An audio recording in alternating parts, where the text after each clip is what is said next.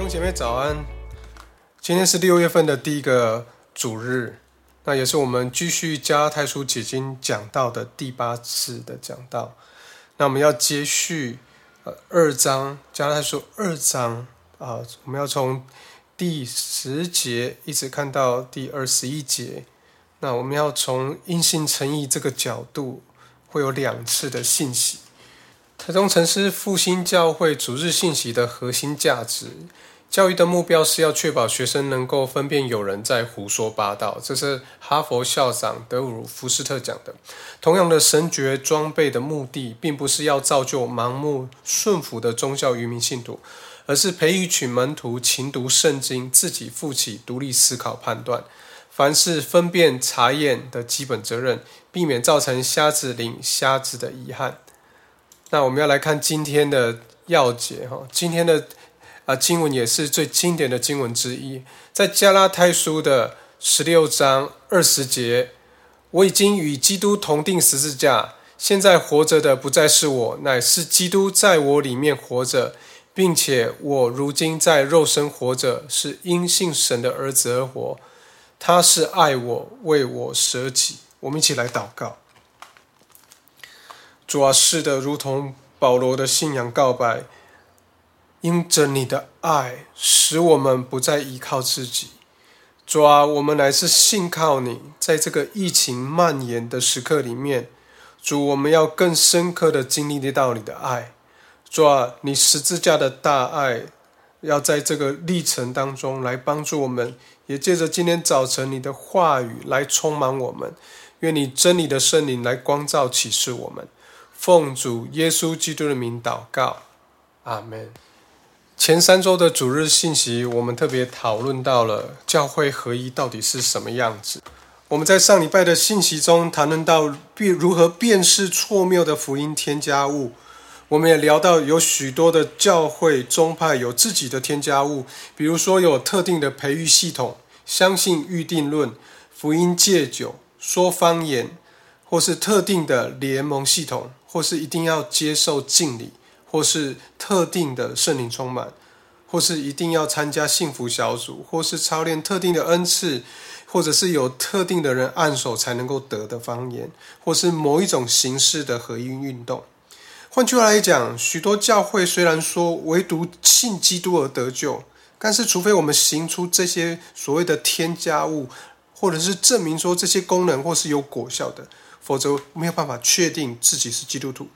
许多教会和基督徒的群体会把条文或文化规条加注在圣经之上，并且强调任何不遵守这些规则的人都不可能是基督徒。更不可能是蒙召的人。我们上次也提到第二个部分，就是同有一个福音也领受不同呼召的事实，同有一个福音却有不同的呼召，这是我们必须意识到的一个事实。因为我们虽然领受了同一个福音，但神对我们每一个人的心意都不太一样，所以使徒们知道他们各自有不同的呼召。比如彼得的呼召是向着犹太人来传福音，然而。保罗的呼召却是向着非犹太人的这些外邦人来传福音。虽然他们所传的相是相同的福音，他们也知道传福音的方式有很多种。但是呢，我们要保有福音的精髓，但我们同时需要保有弹性。来因人制宜调整传福音的方式。我们也谈到了第三个部分，充满挑战的福音行动与转化。你知道，在基督里合一，代表了我们必须要纪念穷人。这也是在呃在加拉太书的二章十节里面所谈到的。当时的犹太的耶路撒冷教会，或者是安提亚教会，或是加拉太教会这些外邦教会，都看到了穷人的需要，而这也是呃使徒所要强调的重点。当我们热心关顾这些、纪念这些穷人，这是在记录里面何等重要的事情。我们也提到了，呃，合一是有限制的，因为呢，我们很容易忽略这个时代，我们很容易忽略在记录里的合一。我们把重点都放在那些我们不同的地方，或是彼此容易分裂的事物上，而不是把我们的焦点放在耶稣基督的身上。当我们过度强调合一，有没有可能我们牺牲了基督？有没有可能啊？这件事情就发生了。你不要忘记，在耶路撒冷教会，就是因为当时有混进了一些假弟兄，而以致教会内部产生了矛盾跟冲突。所以，我们的合一必须要建立在耶稣基督的身上，而非教义或看法的差别上。哦，这是我们上次上个礼拜的信息中所谈到的部分。那我们在今天的一开始呢，我们同样的，我们需要来今天的经文里面有几个观察的重点，是我们在最一开始的时候我们要来思想的部分，那就是第一个，彼得是耶稣最亲密的朋友之一，他看过耶稣的教导。他呃参与过耶稣的医病，甚至与耶稣一起生活，并且见证耶稣的死亡跟耶稣的复活。那么，在加拉太书的第十一章这个地方，为什么彼得会做出这么样脱序的行径？到底发生了什么事情？哦，这是我们在这这段经文中我们需要观察的重点。第二个重点是，那么到底谁需要福音？谁是需要福音的？福音能够为他们带来什么样的不同？是在物质上的不同、身份上的不同，还是其他方面的不同？这是我们要看的重点。第三个是彼得到底做了什么事，让保罗有这样的直接或激烈呃的反应？哦，这是我我们要来思考的几个面向。OK，好，所以呢，你要知道保罗去耶路撒冷这。这呃，这次的行程当中，他确立了一项伟大、带来合一的真理，而我们也因着信基督而得救。除此以外，没有别的名或神可以使人得救。所以，保罗到底在意什么？保罗在这里提出了另外一个焦点：以色列的首都是耶路撒冷，但保罗和彼得站在同一阵线。但问题是，他们在面对外邦的教会安提亚或是加拉太。他则是站起来反对彼得，不管是耶路撒冷或是安提阿，保罗最在意的是福音。这也是接下来这段经文中，在保罗书信中第一次提到提到因信称义的观念，并且以此来总结来他所捍卫的福音。所以你知道这段经文里面，我们需要有一些经文的背景来帮助我们来理解。让我们来看一下。啊，《使徒行传》的十一章的一到十八节，由我来念。大家翻开《使徒行传》的十一章的第一到第十八节，都翻到了吗？好，我来念《使徒行传》第十一章的第一节：使徒和犹太的弟兄。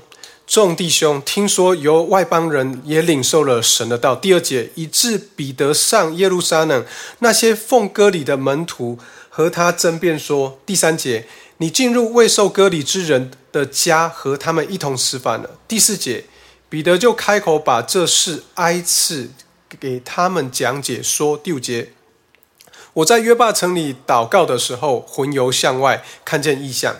有一物降下，好像一块大布，系着四角，从天坠下，直来到我跟前。第六节，我定睛观看，见内中啊有地上四足的牲畜和野兽、昆虫，并天上的飞鸟。第八节，我且听见有声音向我说：“彼得起来宰了吃。”第八节，我说：“主啊，这是不可的。凡俗不洁净的物。”从来都没有入我的口。第九节，第二次有声音从天上说：“我所洁净的，你不可当作俗物。”第十节，这样一连三次就都收回天上去了。十一节，正当那时，有三个人站在我们所住的房门前，是从凯撒利亚差来见我的。第十二节，圣灵吩咐我和他们同去，不要疑惑。同着我去的有。这六位弟兄，我们都进了那个人的家。第十三节，那人就告诉我们，他如何看见一位天使站在他的屋里，说：“你打发人往约帕去，请那称呼彼得的西门来。”第十四节，他有话告诉你们，可以叫你和你的全家得救。第十五节，我一开讲，圣灵便降在他们身上，正像当初降在我们身上一样。第十六节，我就想起主的话说：“约翰是用水施洗，但你们要受圣灵的洗。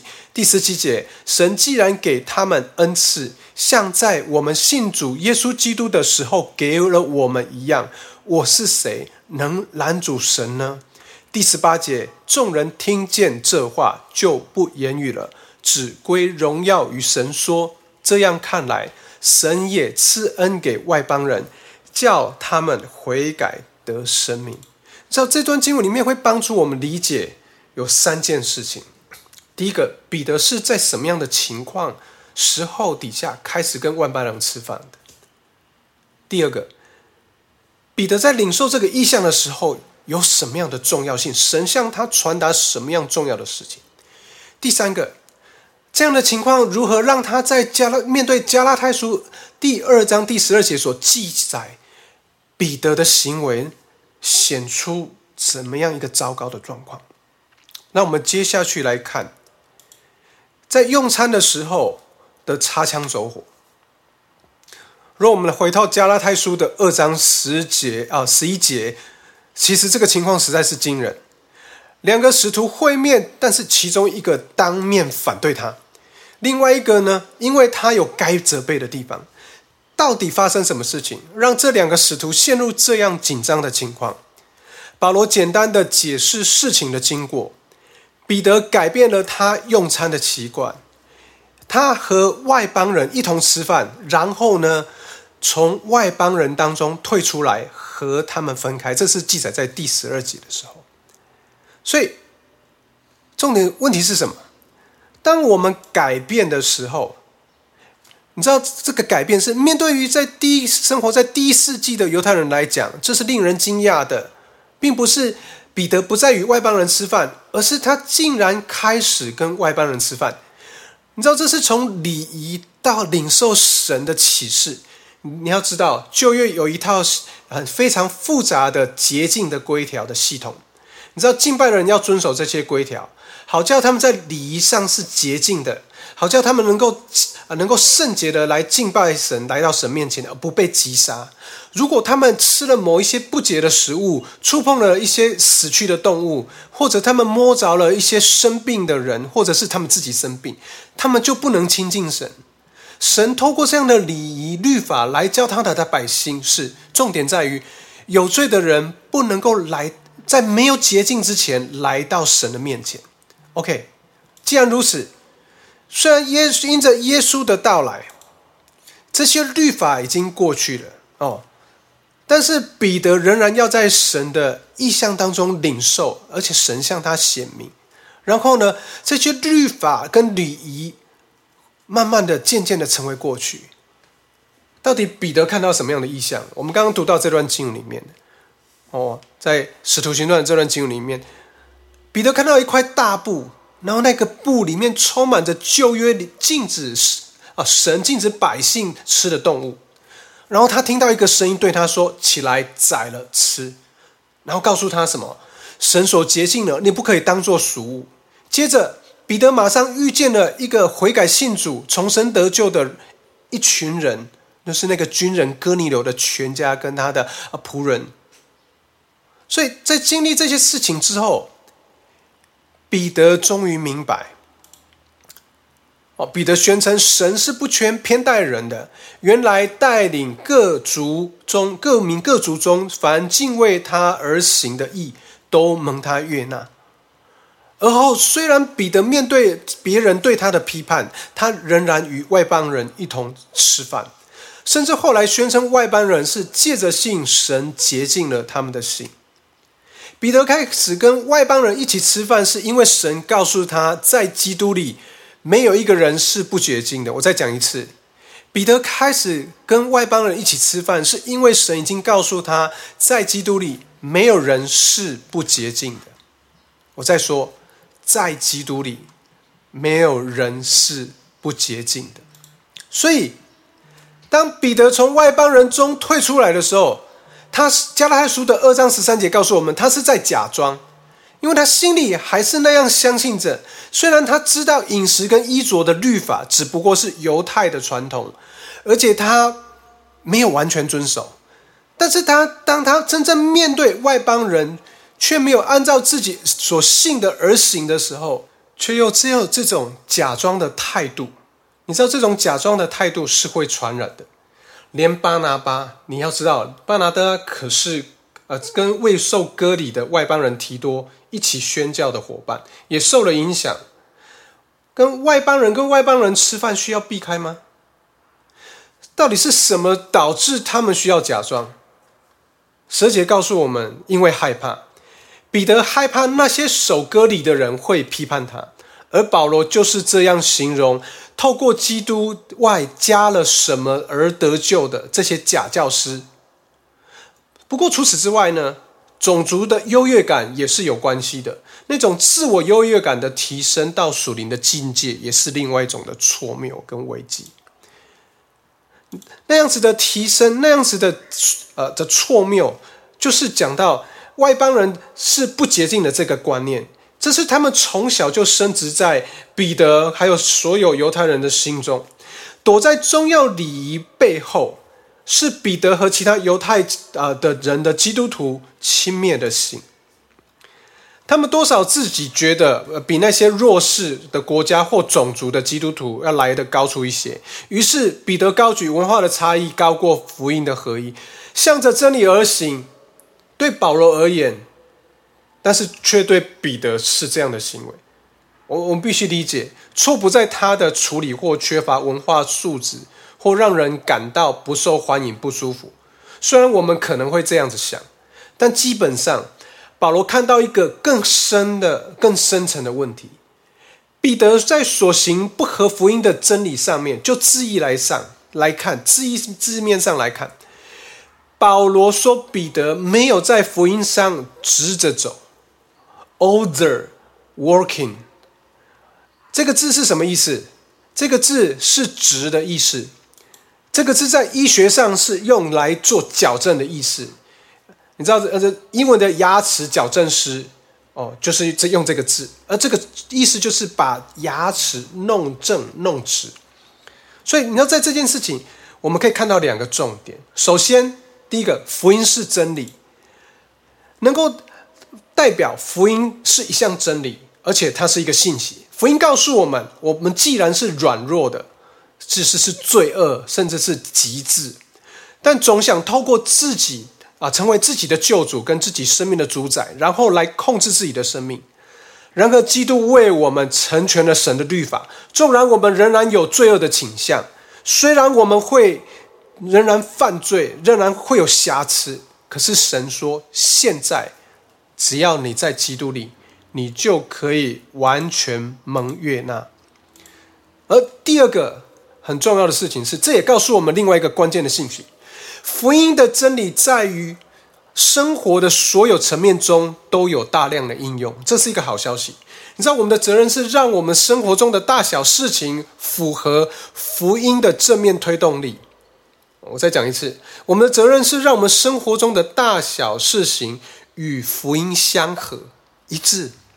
我们想要哦，我们要想出福音在自己生活中所有层面可以应用的部分。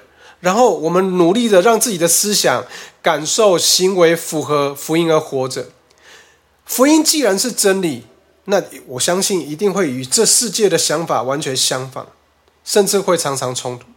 但既然我们生活在这个世界当中，或多多或多或少，我们就拥抱了这些世界的想法。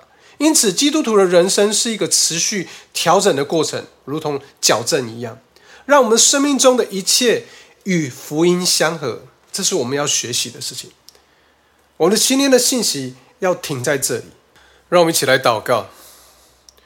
主，谢谢你透过今天的信息，再次帮助我们意识到，我们是一个软弱又罪恶自己，又想要自己掌控自己的那样的软弱的人。但是你却告诉我们说，我要接纳你，接纳你的全部。主，谢谢你接纳我们的全部。并且告诉我们一个好消息是，福音可以渗透进入我生命的每一个层面，来帮助我。当我与你的福音对齐的时刻，你的祝福就要临到我的身上。当我与你对齐的时刻，主那个天上的窗门要打开，主，当我与你一致的时刻里面，主，就算在这个疫情的困境当中，我都要经历你极其丰盛的恩典，我都要看见你奇妙的工作，在我生命的每一天，在这个极困难的时刻的每一天，都要经历到你的丰盛、你的慈爱。奉主耶稣基督的名祷告。